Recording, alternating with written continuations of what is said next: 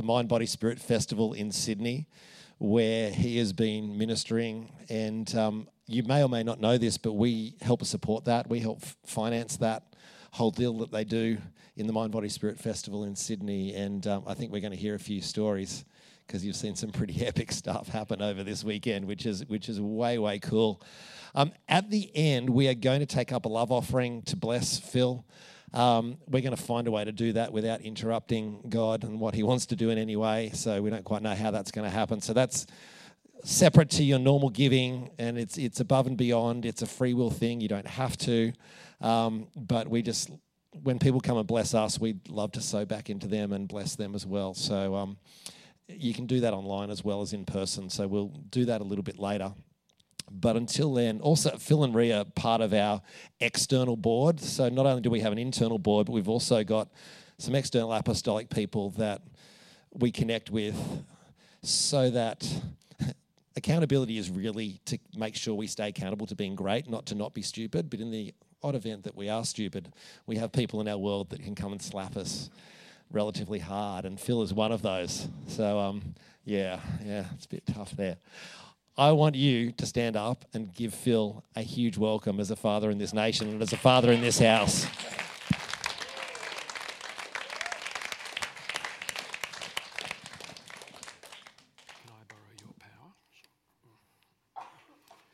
I hoping this uh, thing is working. Yeah, it's good. Tilt, oh, you betcha. You betcha. Or my apostolic ministry will be ruined. Okay. That's a dad joke.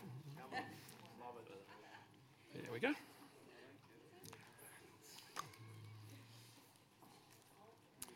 All righty. Thank you so much. Low on power. Um, that's in the natural. um, because I actually did have a really amazing time down at um, the MBS Festival in Sydney. Pretty phenomenal, actually. So I want to share some of that with you, um, having just come off the back of the, uh, um, the festival in, in, Darling Harbour. We're back in Darling Harbour, which is great. Some of you may know they've um, pulled down the old uh, convention centre there and rebuilt it, and so now we're back in the new one, which is wonderful. It's a really nice facility. Uh, I'm a seminar speaker in a New Age festival, don't freak out. Um, I've been going into the festivals for about, actually, it's not about, it's tw- 12 years. This is our 12th year. So um, we've seen amazing things over that time. We've seen anywhere upwards of around 15,000 miracles, and they just keep on flowing. And I've discovered that Jesus loves to show off in public places, and uh, he actually doesn't hold back from revealing his glory.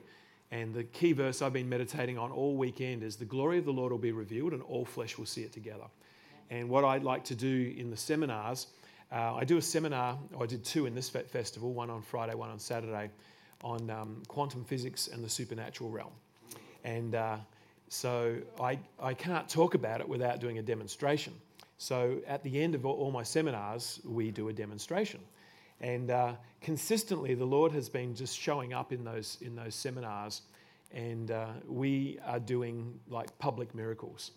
And that's a whole different gig, public miracles. I mean, a lot of times, miracles that happen uh, would happen discreetly in a, a, meeting like this where someone gets healed, uh, or uh, discreetly even on the, on the streets, perhaps where someone gets prayed for, but it's not done in a public demonstration. And I think um, the Lord has stretched my faith big time into this place of stepping out on the water uh, to uh, do, do public miracles. And I'll tell you, in, in, terms of my own internal world, the anxiety levels go, goes up, you know, every time. It's like I've seen the Lord so many times be faithful, and I really shouldn't be so daft as to think he's not going to turn up. But that thought's there in the back of my mind. What if he doesn't? You know, and uh, and so you know, every time I go to do this thing, you know, I kind of get the, the jitters a little bit. And, uh, but the Lord is just epically faithful. And so the, the anxiety level is going down over time, slowly, and I'm getting better at it. Go- and actually, this time I, I, gave the seminar presentation, which is actually an audio visual thing, not audio, I'm the audio, um, visual on the screen. I got some slides. And I just sort of segued into the, the, the demonstration really seamlessly. And next thing you know, um, we've got some women who've come out the front because they've got the afflictions in their body that we called out. Uh, one of them was a lower back condition. And uh, this woman that came out in the second seminar that I did, She had a um, uh, herniated disc, two herniated discs in her lower back, and she was in epic pain, like really, really severe pain. I said, How long have you had this? And she said, Over 10 years. I said, Have you had much relief from pain? She said, No, I live with extreme pain. And nothing the doctors have been able to do so far have been able to alleviate that pain. Guess what happened? In front of a crowd as big as this, um, a tad bigger perhaps, um, she was instantly healed right in front of everybody. And, uh, and literally, she was able to do this, get her knee right up, both knees right up. She said, There is no way I could have done that. She was bending. There was no, I said, Is there any pain there at all? She's like, No. And then there's these other ladies all lined up there waiting to come and get prayer as well. And um, so the next one came in, she got instantly healed. The next one instantly healed. And I tell you, the glory came into the room. And uh, we're talking here about 50 pre Christians or so, about 50. And uh, the, the glory of the Lord just came into the room.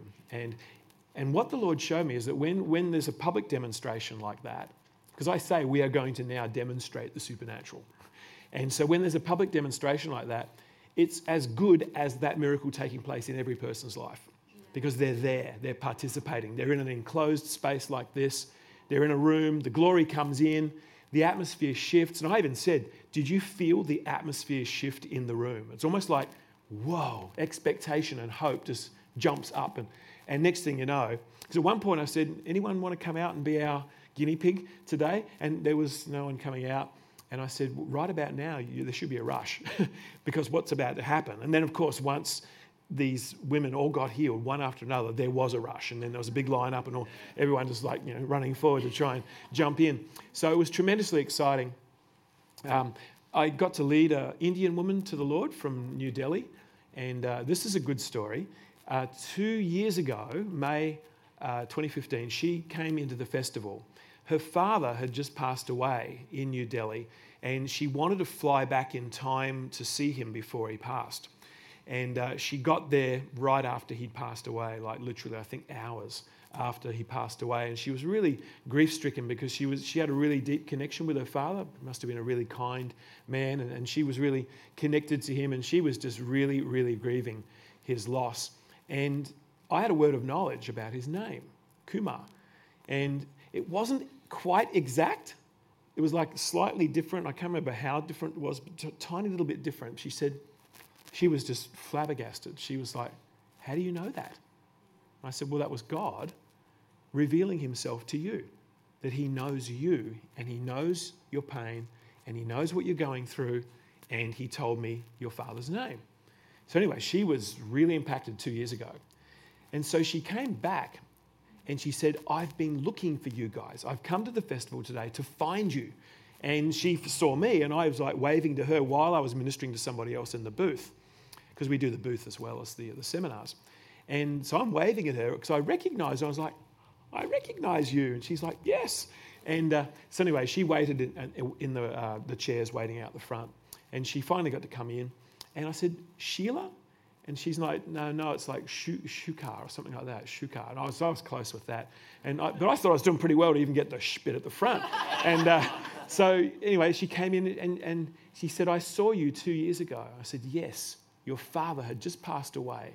And uh, I actually remembered her, which I thought was pretty amazing because a lot of things happen and it's hard to remember all the things that happen if, unless you take notes. And it all becomes a bit of a blur after a while. But um, I said, Your father passed away two years ago, and I had his name. She said, That's right. She said, I've never forgotten that. And she said, What I experienced two years ago, how can I experience that again? And because we did a spiritual blessing on her and she just got really, really blessed. And I said, Well, you can have that all the time with Jesus. And I said, Would you like to receive Jesus? Said, oh, yes, please. And so she just, has anybody seen the YouTube clip of the fish jumping into the boat? Anybody? You've seen that? this guy, it's like in uh, Mexico or something, he's got a torch, a really bright torchlight, and he's shining it into the water in this boat, and suddenly fish start jumping. And next thing you know, fish start jumping into the boat. And then he keeps shining the light. Next thing you know, hundreds of fish start jumping into his boat, and him and his friend are just overwhelmed by all these fish jumping into the boat. And somebody showed it to me and said, That's so prophetic because that's what is going to happen. There's going to be people who start seeing the glory of the Lord in public places and they're going to start jumping into the boat. That's what this woman did. She actually came to us and jumped into the boat. She said, what, almost like, What must I do to be saved? And we we're like, Well, all you need to do is pray this prayer. Are you ready? And I was like, I led her in a prayer and she just know, gave, she gave her heart to the Lord. Then my friend who was with me in the booth noticed, which I really should have noticed, but I was so absorbed in the excitement of this woman coming back two years later that she actually had um, carpal tunnel syndrome and that Velcro bandage that people put around their wrist to sort of restrict movement of your wrist, trying to give it some rest. And he, this guy, Andy, said, Hey, I've noticed the whole time we've been praying for you that you're wearing this Velcro thing. She said, Oh, my wrist is killing me. I said, Is that carpal tunnel syndrome? She said, Yes, which I think is the same as RSI. I'm not sure. Is that the same as repetitive strain injury? Similar? Um, anyway, that's what she had, and, and she was in a lot of pain. Prayed for her, pain just disappeared, completely disappeared. So good. She was like, she not only got received the Lord, she also received healing. And then another woman named, named Joanne came into our booth. Her mother died, and, um, and she never gave time to grieving because she had to look after her father who had dementia. And so she just became full time carer for her father, carrying all this grief from the loss of her mother and never getting to process that grief. And she said, I am so full of pain in my body. It's like the, the grief, the trauma, the pain is transferred to my body and it's all across my shoulders and up and down my neck. And she said, I'm just in pain all the time. And so, um, and she also had feet problems as well. And I forgot about the feet, but we prayed for her neck and shoulder. Got um, the girl, Brittany, who was with me, to put her hands on both of her shoulders from behind. We just prayed healing blessing over her. She got completely healed. She was quite amazed. She's like, that's incredible. Plus, she got a, she got had big. We went through a lot of tissues with her, and uh, she was crying a lot, just letting a big plug of grief out. And uh, it, it, was beautiful what God did. He just did this beautiful work on her. And I said, well, what about your feet? We should. I just I said, give them a wiggle. Give you. And she wiggled her feet. She's like, good grief, that's incredible. There's no pain at all. Pain's gone out of my feet. And uh, and then this Sri Lankan guy came in, and he was a little short guy, and uh, he would have been probably about 60 years old. And you could tell he's had a really hard life. And he really struggled walking in. He was really stiff and he couldn't walk properly. And he said, My legs are in agony. Like they are just from, from the hips down, both legs are just in extreme pain. And I've been to the doctors and they can't quite figure out what it is. It um, he also seemed a little tormented as well. and uh, so we, we went up uh, soaking his legs in prayer. We'd put our hands on his knees and soaked him in, in healing prayer for about 10 minutes. And each time, about three minutes in, I said, Now just get up and walk around, test that out. Each time, the, the pain level reduced. And then the final time, he got up and he walked around and he came back and this big smile on his face. And he's like, Pain's gone it's completely gone out of my legs. And he, he actually walked out. He wasn't, didn't look like he was struggling in his walk. Uh, he was just walking normally. And, uh, and so, you know, multiply that by, you know, dozens and dozens of other great stories that came out over the last, well, it's still going right now. In fact, it's 10 past five and there's another hour and 50 minutes to go. So, Father, we just decree in Jesus' name, which way is the city? Uh, that away. All right. Father, we just bless the team over there at, at the MBS Festival and pray you'd save the best wine till last. Boom. Lord, just hit them with glory right now, Father. I pray for glory in the booth. I pray that every person who steps across that threshold into that booth, Lord, would just walk into the atmosphere of your glory and your glory would just wrap around them, Father, and you would just fall on them and touch every person, Lord. Let every person be touched. We pray for salvation. Lord, we pray for more healing. We pray for an explosion of healing, words of knowledge. Father, just pour it out, Lord, in Jesus' name. Amen. And thank you, I 61, for the financial support uh, that you guys as a community pour into that twice a year, two festivals we do. Uh, and if you're interested in getting on team, we are really in need of a few new people to join our team. We have a bit of a training track that we take people through. I think it's a four, four CD set or four MP3s that people listen to. That's the training, the teaching training. Then there's a manual that we get people to do the manual. So we take people into the team, into, into the festival who are trained up. So they're all on page with the model that we use because you've got to go into the New Age Festival a little bit covertly. You can't just go in there with the banner and the t shirt and the triumphalist approach. You know, we've arrived. It's, it's not the red carpet for us because we're the bad guys in their worldview because their worldview is oneness, brotherhood, acceptance, tolerance. Um, all paths lead to God. Don't say yours is the only path to God. Ours isn't. You know, that's if you're saying yours is the only way to God, that's implicitly saying everyone else's isn't. And that creates intolerance, it creates separateness, and that's anathema to them. Separation is, you know, they're like, no, no, we are all one. And your ideology, your the- theology says, no, there's the sheep, the goats, the saved, the unsaved, heaven, hell, darkness, light. They're like, no, no, no, no, we're all one kind of thing. And, and so, um, you know, Christianity kind of reigns on their parade because they're, they're really all about this oneness thing. And so they don't embrace traditional Christianity. They think, it's, they think we're the bad guys. And so you've got to find a way to go in under the radar in a way that um, they, uh, they can receive. So God's given us a language and He's given us a, a way of going in. It's a little covert. Uh, we just don't tell them everything. And uh, we just, just spoon feed them a little bit of, of an encounter with the Lord. And we really do trust for the Lord to do the work more than us going in there to talk. It's not so much we're going in there to try and convert people through conversation or through a preach or anything like that. But what we do is show them the quick on ramp to encounter, and we want to get them into that encounter zone as quick as we can, either through a dream interpretation or through a spiritual blessing or through uh, what we call supernatural encounter or through physical healing. So there's four things that we offer. There's a menu on the, on the board, on the wall. Um, we have a little modality card that describes the four different modalities of what we offer. We get them to look through the menu, take, up, take their pick, and then we immediately try and get them into encounter rather than the big conversation. Because otherwise, you'll be there talking, and once you get people talking, it's hard to sort of hit the off button because they just want to talk. So if they get someone they, want to, they can talk to, they'll, they'll spend the whole time talking. We're like, no, we want to get you to one of these four things where you can experience God. And in a postmodern culture, what people experience to be true and real is true and real to them because they've experienced it to be true and real, not because someone's told them it's true and real. So they're not really interested in secondhand reports on what is true and real. They want to experience it for themselves.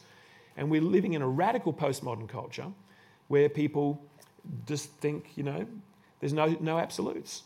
You know, the truth is just subjective. You, I've found my truth, you've found your truth. My truth's true for me, your truth's true for you, but it's just your subjective interpretation of what's true for you. So don't try and tell me your truth should become my truth. If who's encountered that before when you're talking to people? Well, that's just your truth. That means what they're saying is there's no absolute truth. There's just um, your interpretation of what you think is absolute truth. And so our job is to get them into an encounter with He who is the truth. Jesus said, I am the truth, right? So we want to get them into an encounter with Jesus because then you've got an experience. And the experience is an absolute attention grabber. It grabs people's attention. And people are like, okay, these guys are connected. Yeah, so anyway, that's what, what we try and do. We just try and demonstrate the power of God in that environment. So if you're interested in being involved in future festivals, we would love people to jump on board and, and join the team. Uh, we, we give a guarantee that you will see the glory of God in that environment. It's just the Lord just shows up, and there's almost a certainty uh, of amazing things happening in people's lives. Um, one sad story that, uh, that we saw some breakthrough in, but we didn't see total breakthrough, was this dear 28 year old girl uh, with cerebral palsy, but she didn't just have the physical cerebral palsy condition, she had a lot of other debilitating diseases in her body, and she was just very depressed. And, uh, and she came in with her carer, and she had extreme pain in the middle of her back, and another extreme pain in her throat. And she was telling us about these extreme pains in her body. And uh, she also had said she had cerebral palsy, and she was actually a very intelligent girl. She was very communicative and chatty, but she just had no hope, and she was just full of despair. She said her parents went through divorce back in 2009, and uh, they were fighting. They were Christians, but they were arguing and fighting, and there was domestic violence, and then they split up. And her parents were Christians, but they were fighting with each other. And she stopped going to church in 2009. And we, we prayed for her and ministered to her. And you could just feel the fire of God came on this girl. Her, the pain in her back completely disappeared. And the pain in her throat completely disappeared. And she lifted her head up. She looked at us and she said, God is real. And it was just so beautiful because her heart was being healed by that experience. And she was being restored to the Lord as well because she's like, God is real. Jesus. And we're like, yep. And uh, so she was just blown away. She didn't get healed of the cerebral palsy. Life is full of mysteries. I can't answer what happened there. Why did she get the back healing and the throat thing, but she walked out with the cerebral palsy? I don't have any answers to that. And uh, these are the mysteries that we, you know, this side of heaven, we don't necessarily understand. But God touched her in a powerful way, and it really reached her. And she had a fresh revelation of Jesus, which I just thought was absolutely wonderful. Well, I do want to bring you a little bit of um, um, uh, some training today just around this whole theme of, of, of uh, who we are as the releases of heaven on earth. Um, because we, you know, we want to get everybody activated and involved in stepping into what we call kingdom ministry, which is releasing the kingdom of God on earth. And the kingdom of God, the Greek word kingdom is basileia, it just means realm. So when Jesus said, Your kingdom come, your will be done on earth as it is in heaven, he's just saying, Your world come, your realm God. Father, your realm come. May your world come down into our world. That's all he's saying. But on earth as it is in heaven. And so you've got this heaven and earth dynamic. God is in heaven, we are on earth. But God wants his world to come down into our world, and he has appointed his sons and daughters, the church of Jesus, as a royal priesthood. Now, I want to unpack this theme of royal priesthood because uh, a lot of times we hear that term, but we don't necessarily understand the significance of what it means to be individual priests in a corporate priesthood. When we think priest, we often think the, the white robes and the, the garments and, and you know, the more sort of formal um, priestly vocation of someone who's called to the priesthood. That's what we often think when we hear the language of priest. And I think um, some of us might sort of pull away from that a little bit and kind of think, well, priest, that's kind of a little bit not my, not my thing, really. Um, especially in the stream that we're a part of. We're not really into the sort of, you know, the bells, the whistles, and the, and the, and the frocks and the whole bit. And so that's kind of what people think when they think priests. I must admit, that's what I kind of think of when I think priest someone who's called to the priesthood in the Catholic Church or Eastern Orthodox or Church of England or something. They've got the whole priest thing going on, priest and people. It's almost like there's a separation between the priests and the people. But in this instance, we are the priesthood. And so in the Old Testament, um, Peter, oh sorry, uh, Exodus 19, the Lord said, "You'll be um, kings and priests and a holy nation." Or kings and priests also means a royal priesthood. So that's Exodus 19. And then Peter picks up on that. He says, You're a chosen people, you are a royal priesthood, a holy nation, his own special people, that you may proclaim the praises of him who called you out of darkness into his marvelous light. 1 Peter 2 9. So he's picking up, Peter's picking up on Exodus 19, saying, Now you are the royal priesthood. So God called Israel, the nation, to be, be a royal priesthood, a holy nation. They kind of failed in, in that mandate because it was a pretty big mandate and they didn't really live up to it. And we know most of the story of the Old Testament it was a story of idolatry, um, apostasy, failure largely, with a few glorious moments of recovery and the high points, you know, the, the, golden years of Solomon's temple and so on. But, but by and large, it was a story of failure, exile, and so on. They didn't really fulfill that mandate to be the royal priesthood. Then that gets transferred to us as the New Testament people of God, a continuum of the Old Testament people of God into a new covenant, but we are now that royal priesthood. Peter says, You are that chosen generation, a royal priesthood, a holy nation. Um, the New Living Translation says, You are a kingdom of priests. God's holy nation, his own, very own possession.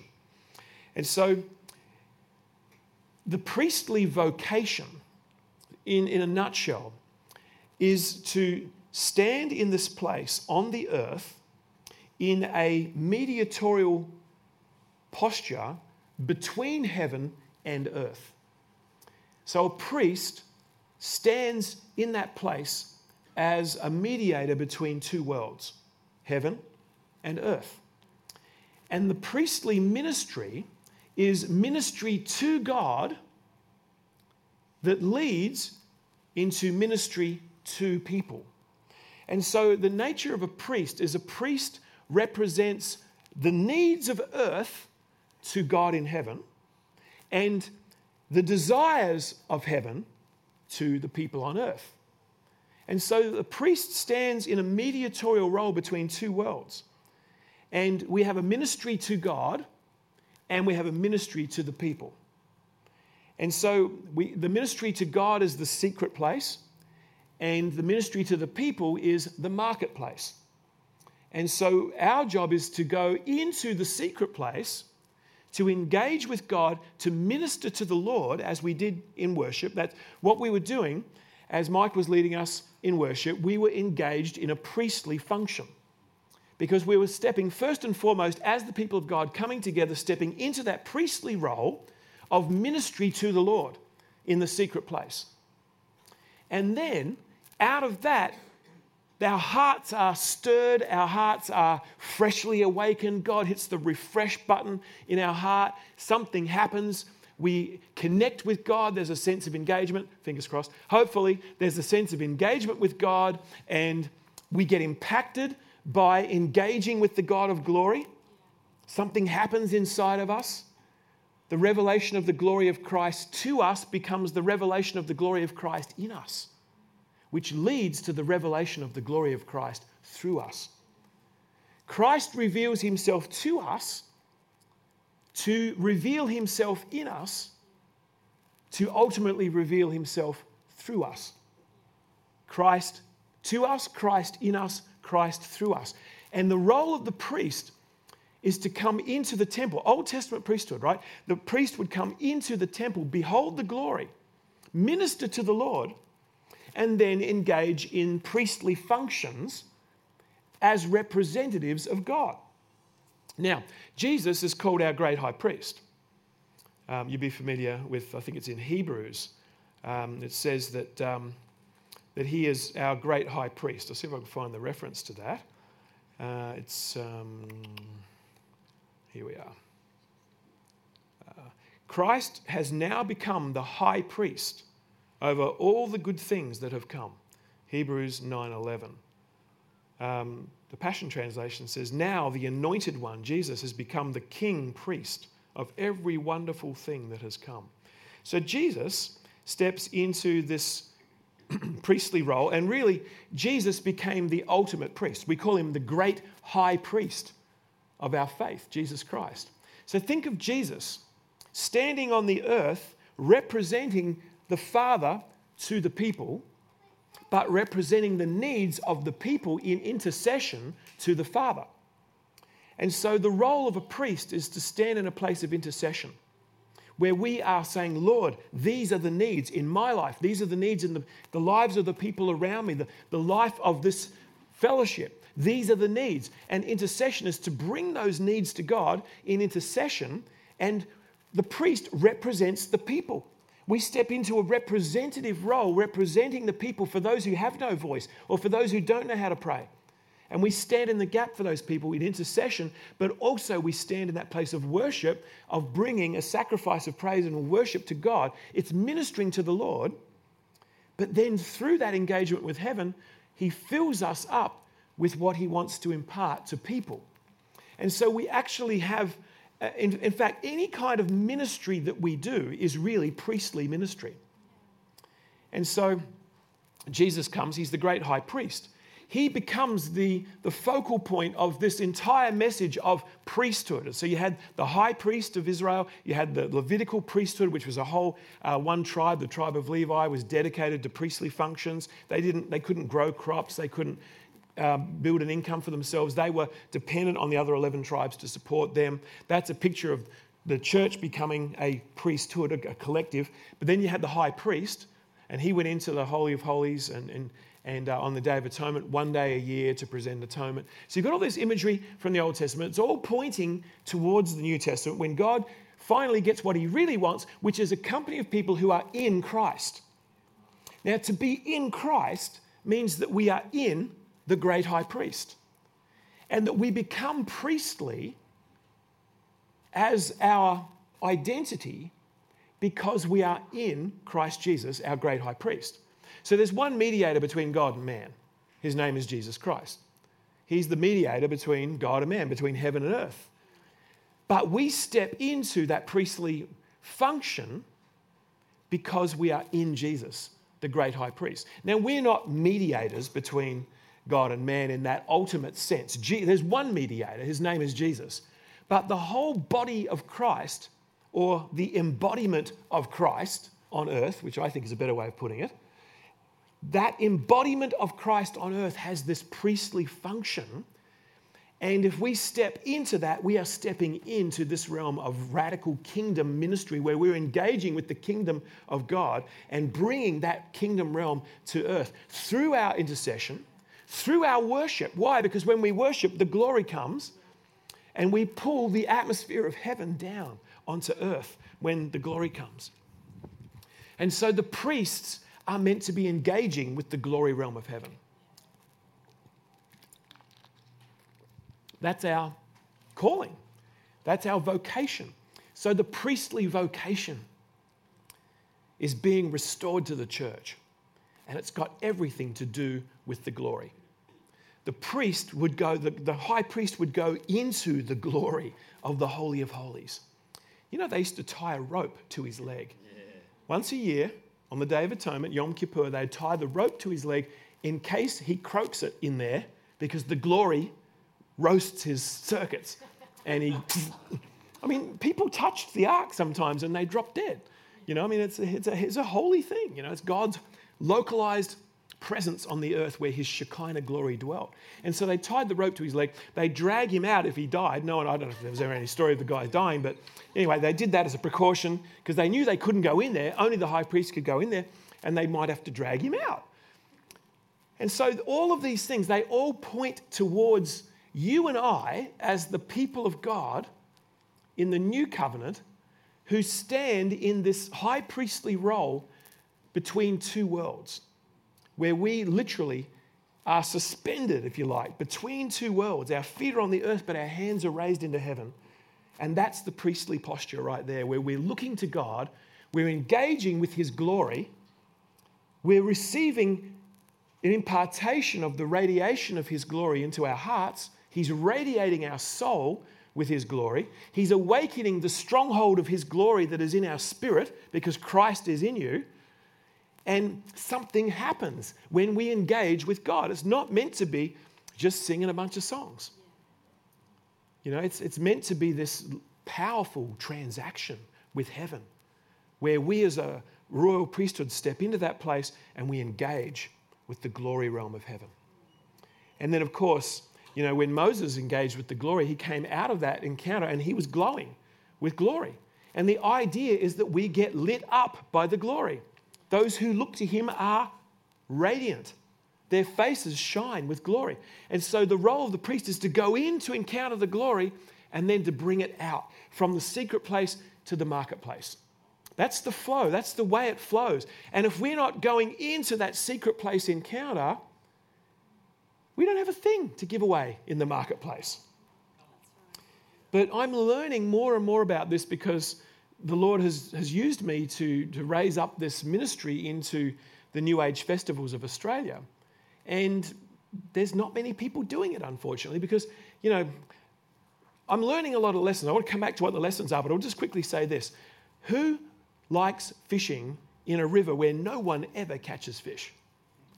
Boring. You know, who likes to go fishing in a place where the fish are biting?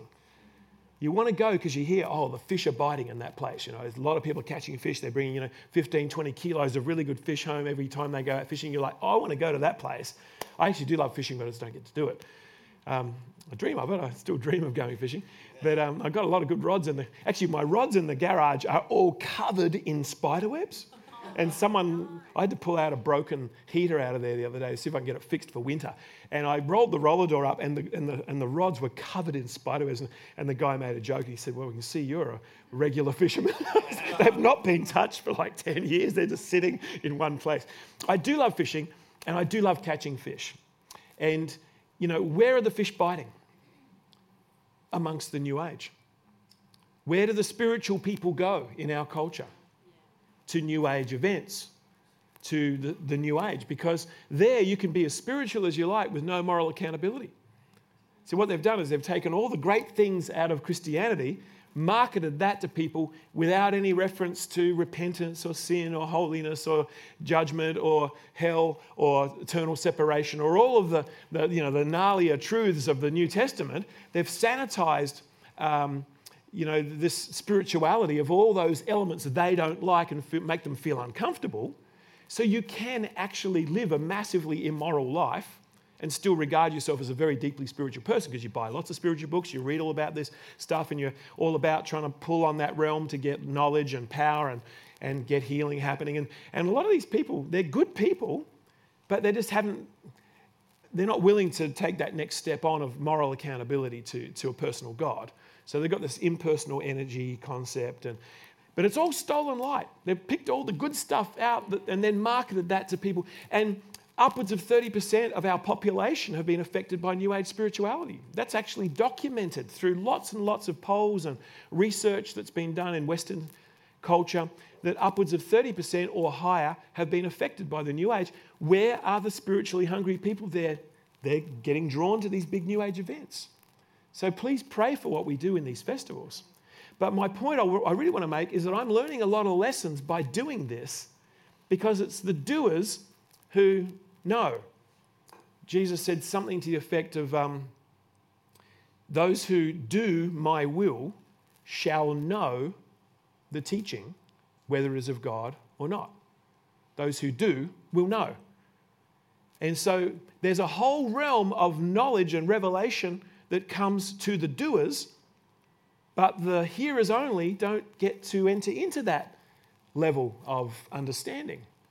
So I guess my advice is follow the practitioners, follow those guys. You know, follow the, the, the doers, follow the ones who are trying to step into that priestly vocation of pulling heaven to earth. There's a lot that God wants to teach us in how we can powerfully step into other people's lives and release the glory of God because that's really the essence of the ministry. The ministry is the glory.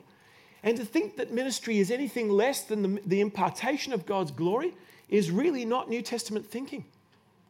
It's not at all. Our ministry is glory. If you want a proof text, 2 Corinthians chapter 3, Paul talks about the ministry of righteousness versus the ministry of condemnation. Ministry of condemnation is the law, it ministers death. The ministry of righteousness is, has greater glory, much greater glory incredibly greater glory. That's what Paul's saying in Romans and 2 Corinthians chapter 3. And then he lands on this verse. So we all, with unveiled face, beholding as in a mirror the glory of the Lord, are being transformed from one degree of glory to another into the same image of Christ by the Spirit of God. That's 2 Corinthians 3:18. So he lands on that verse and he says, so, you know, we're not tangled up in the law anymore. We're not living under a ministry of condemnation. We're ministry under a, living under a ministry of righteousness and the, that ministry is glory. It's just all about impartation of glory to God's people where we get radiated with glory and then he says, "We all, the people of God, with an unveiled face, not faces, one face just the, the body, looking up at Jesus. We behold his glory and we are being changed by that glory. And then he said, the next verse, if you take away the uh, chapter breaks because they're artificial, the next verse says, Therefore, having received this ministry, we do not lose heart. 2 Corinthians 4 1. Receiving this ministry. Which ministry? The glory.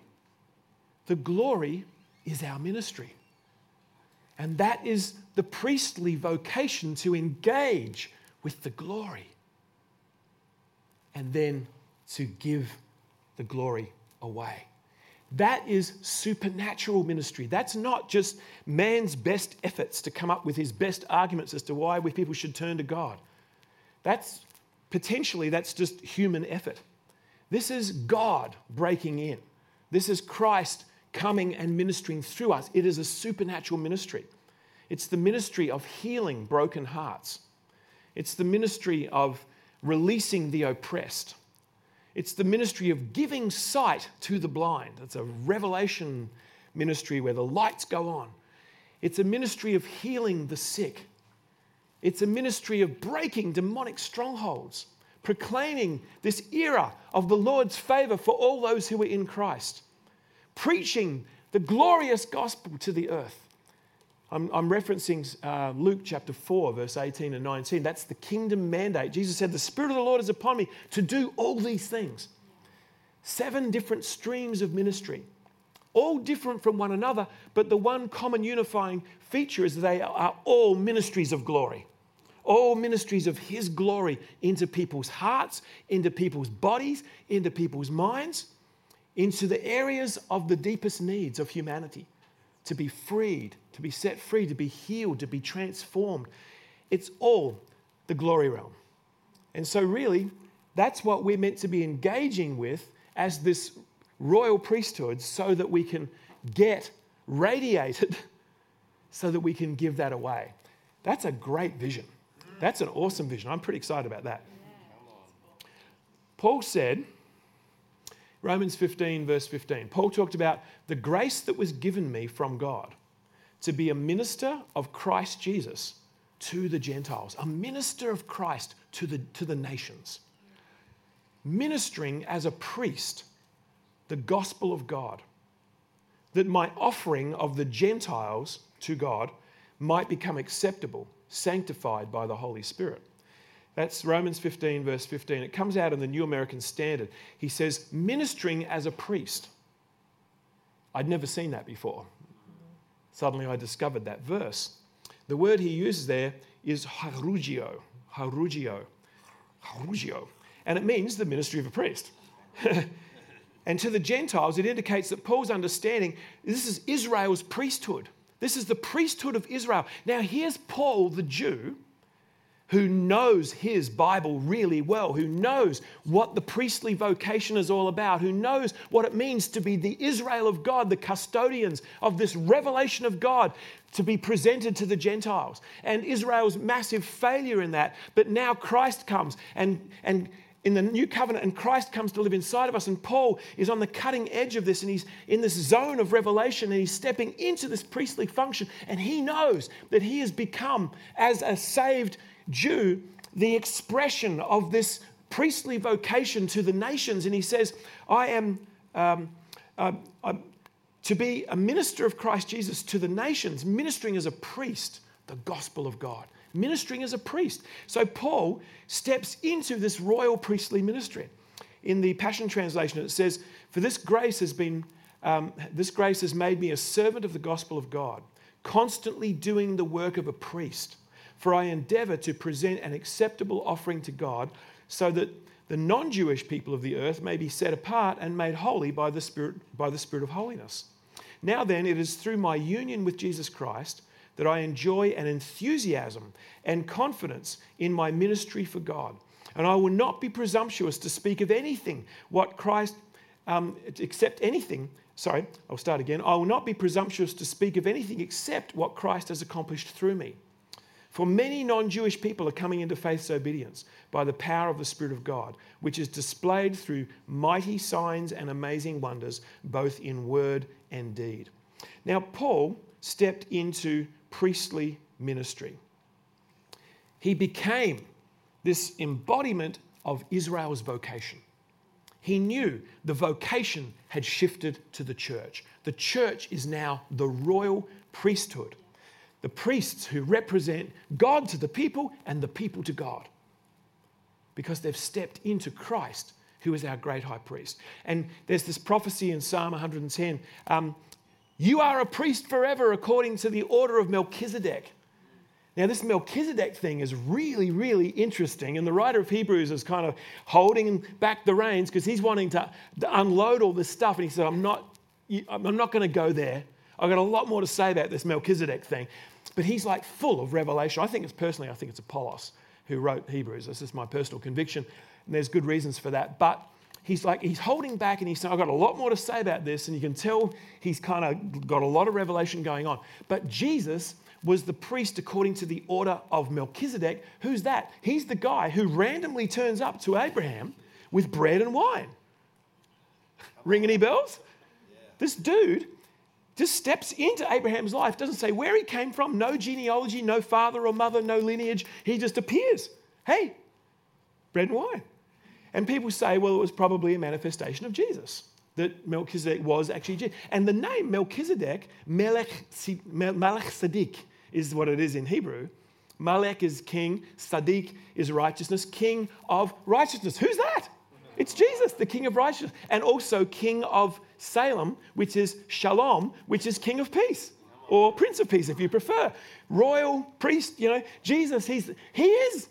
I believe he was Melchizedek, and he rocks up with bread and wine.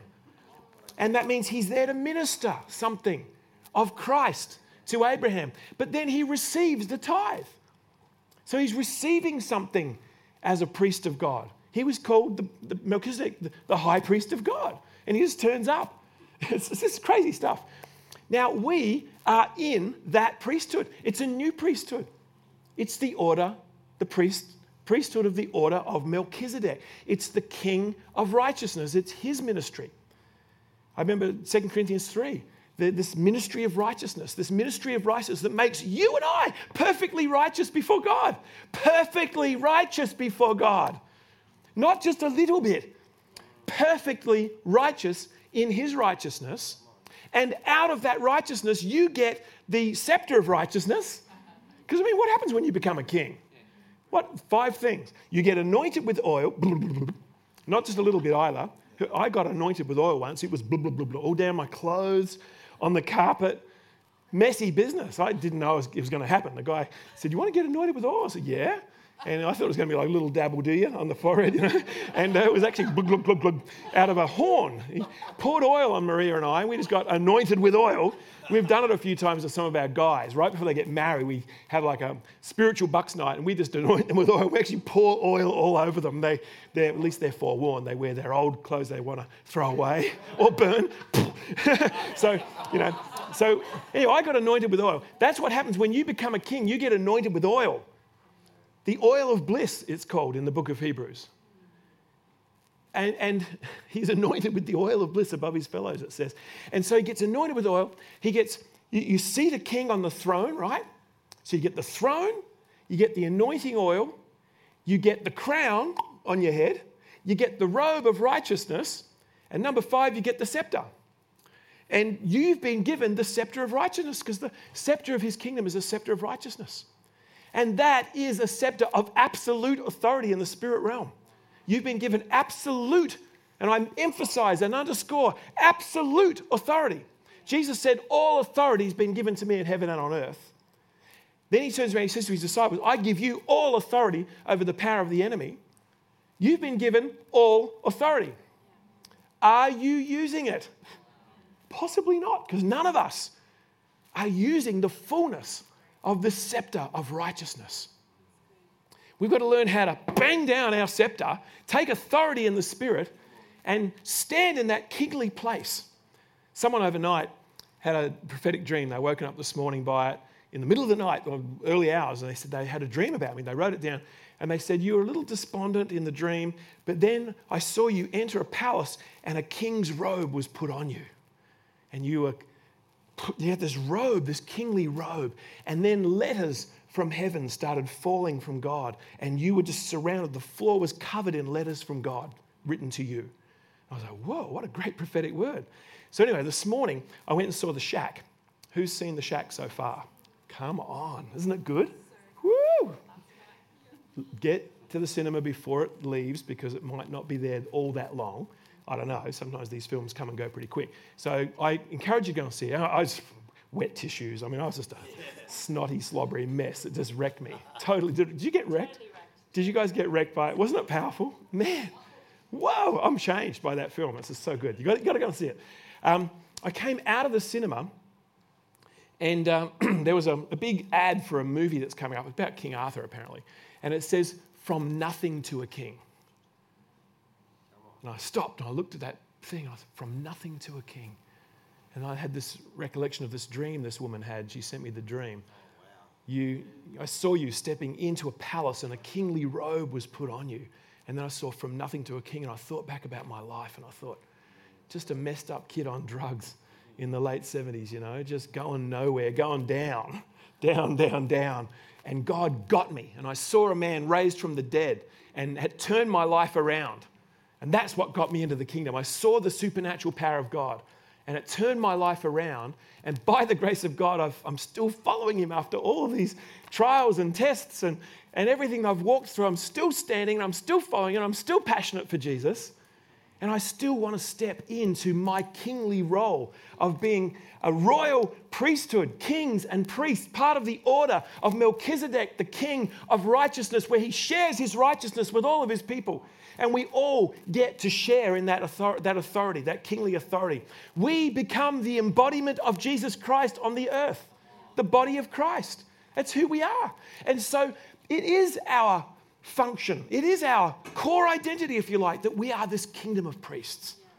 And we can step into this place where we engage with the glory of God. And then to give it away becomes simple and spontaneous it just flows. Freely we receive in the secret place, freely we give in the marketplace. That's how it works. So you don't have to psych it up, you don't have to work it up, you don't have to go nuts. I mean, I did pray and fast for a day leading into this thing because of the, the festival that I knew I was going to be doing these seminars. And I did prepare, I prepared myself. I was like, Lord, I prayed, I said, God, anoint me Anoint me with your glory. Do something powerful. Do something that will arrest the attention of the people. Let heaven invade the earth. Come in power. So I did prepare. I didn't. I wasn't flippant. So I'm not saying be flippant, but I'm saying it's spontaneous. It flows. It's like it, it flows out of who we are as the people who engage the glory realm of heaven. It's, it's really all about the glory. I mean, until this season of apostolic reformation that we've entered into, people used to think the glory is something for the future. And we would write songs like, I can only imagine what it will be like. Surrounded by your glory, what will my heart feel? Will I dance before you, Jesus? Or in awe of you be still? Will I stand in your presence? Or to my feet will I fall? I can only imagine. I mean, it's a good. It was a good song. And it, it certainly raised hopes in people's hearts. But it's like, oh, yes, I, when we finally come to glory, no, no, no, no, no. Glory came to us. The King of glory, the, the, the Son of glory came to us and he lives inside of us, and the glory realm is now 100% open to us. The veil is torn, just torn. Nothing can separate us from the love of God in Christ. Paul says we've been justified by faith and we enter into this grace in which we now stand and we rejoice in hope of the glory of God. We are saved and we are people who are full of joy in expectancy of the glory of God. And then he says, and that hope doesn't disappoint because God sheds his love abroad in our hearts through the Holy Spirit who's been given to us. That is this incredible reality for us as believers, and Paul states it in Romans chapter 5. We are saved, we are justified, made perfectly righteous, we are clothed in the righteousness of King Jesus, and we now rejoice in hope that we're going to be the people who engage with the glory realm of heaven, and we're going to be the people who pull the glory realm down to the earth. And that's us stepping into our priestly vocation. And that is our calling that's upon our lives. Let's stand. I want to pray a blessing over you. Excuse my enthusiasm. I tell you, it's glory changes you. Seeing glory. You know, when the people of Israel saw the glory in the wilderness and then stumbled when they were called to go in and take the land and, and kill the giants and take, take the mountains and conquer the land. God said, You're going to perish in the wilderness because they, he said in Numbers 14, You saw my glory all these years. The revelation of the glory is designed to prepare you to enter the promised land. The, the wilderness is not this barren place. He draws us out into the wilderness to speak tenderly to us, to show us his love, to reveal his glory to us, so that we will go, we are able to go up and take the land. We're able to kill the giants. We're able to, you know, take the mountain, take the land because we've seen his glory. And that's what equips us. The glory is what equips us to get out into the marketplace. And I want to release an impartation over you because I just saw some stuff. I saw some stuff this last weekend. I've been seeing this stuff. It's not new, but somehow as you grow into it and you see it again and again and again, and you go, oh my gosh, this is so real. God, you're so real. You're all around me. Your wraparound glory is just all around me. It takes three to join a circle around you mm. Father, Son, and Holy Spirit. They encircle us, they envelop us. We're immersed into them. Part of the beauty of the shack is that Mackenzie, this struggling, backslidden Christian who's angry at God because his daughter died, suddenly finds himself surrounded by the three in one and sitting at a table with them. And he's all dialed up and he's angry and he can't restrain himself and he manifests and he walks away and he comes back and he's like, and his, his heart is just being ripped apart because of he's been surrounded by so much love and so much glory, but he feels so unworthy and he's so mad at God. And then his heart just gets dissolved into this puddle and he just ends up just so soft and he comes out of the whole thing changed his heart was gloriously changed. So let's just assume the position. Put your hands out before the Lord. Father, I thank you for every one of these amazing people, Lord. Every one of them has been called out of darkness into your marvelous light to proclaim your praises, to, to exhibit your glory on the earth, to release the glory of the Lord. Father, I thank you, you've placed a dream inside of every heart in this room to become a nation changer, someone who leaves a legacy, someone who leaves a mark on the earth, not someone who comes and goes like the wind, but someone who leaves a deposit because they touched people's lives with the glory of Jesus Christ. Father, I pray for an impartation of glory to every one of these people, myself included. Lord, radiate us afresh with your glory. Overtake us by your glory. Let us be overwhelmed by your love, by your power by the revelation and light of Christ, Lord. Let the glory realm open up over us right now. Every time we come together, it's to engage with the glory realm of God. It's not to sing a bunch of songs and listen to a, a preacher, it's to engage with the glory because we are the temple. We are the embodiment of Christ. We come together and He manifests His glory. Even now, look up into His face. He is manifesting His glory to you. He says, I'll come and I'll reveal myself to you receive an impartation of the glory of God to your heart right now. And the, the richest expression of His glory is His love. Receive His love. We rejoice in hope of the glory of God. And that hope does not disappoint because God pours His love out. It's the glory of His love. We are the beloved. We are His beloved adopted sons and daughters, and He is pouring adoptive love into your heart right now. How does that feel? Adoptive love. You've been adopted by the Father. Thank you, Lord. Spirit of adoption, fall on us right now, Lord. Minister adoptive love into those core places where we don't feel loved. Pour it in, Lord. Let's pour your glory into every room in our heart, Lord. Let every room be filled. Let every room be filled with love and light and power. Lord, let your glory be stirred up over your people, Father. Lord, I, pr- I pray that you'd put a hunger in this house to be a house of glory, that you would fill the temple with glory, that people would come with an expectation and a hunger, knowing that the glory realm is now open to us, that the veil has been rent in two from top to bottom. There is no veil and nothing can separate. Our hearts are meant to be exposed now to His intense, radiant, glorious love and light and power. Thank you, Jesus. I decree an impartation. Put your hands out before the Lord. I decree an impartation into your hands right now in the name of Jesus I pray that the electric power of God, the, the dynamic power of God would be in everybody's hands, Lord. That there be glory that would come through these hands, that we would just be looking for people to lay hands on because we're hungry to see the glory released on the earth. Thank you, Lord. Just fill us with that desire to be ministers of the glory of the Lord on the earth. Father, I pray for impartation in Jesus' name.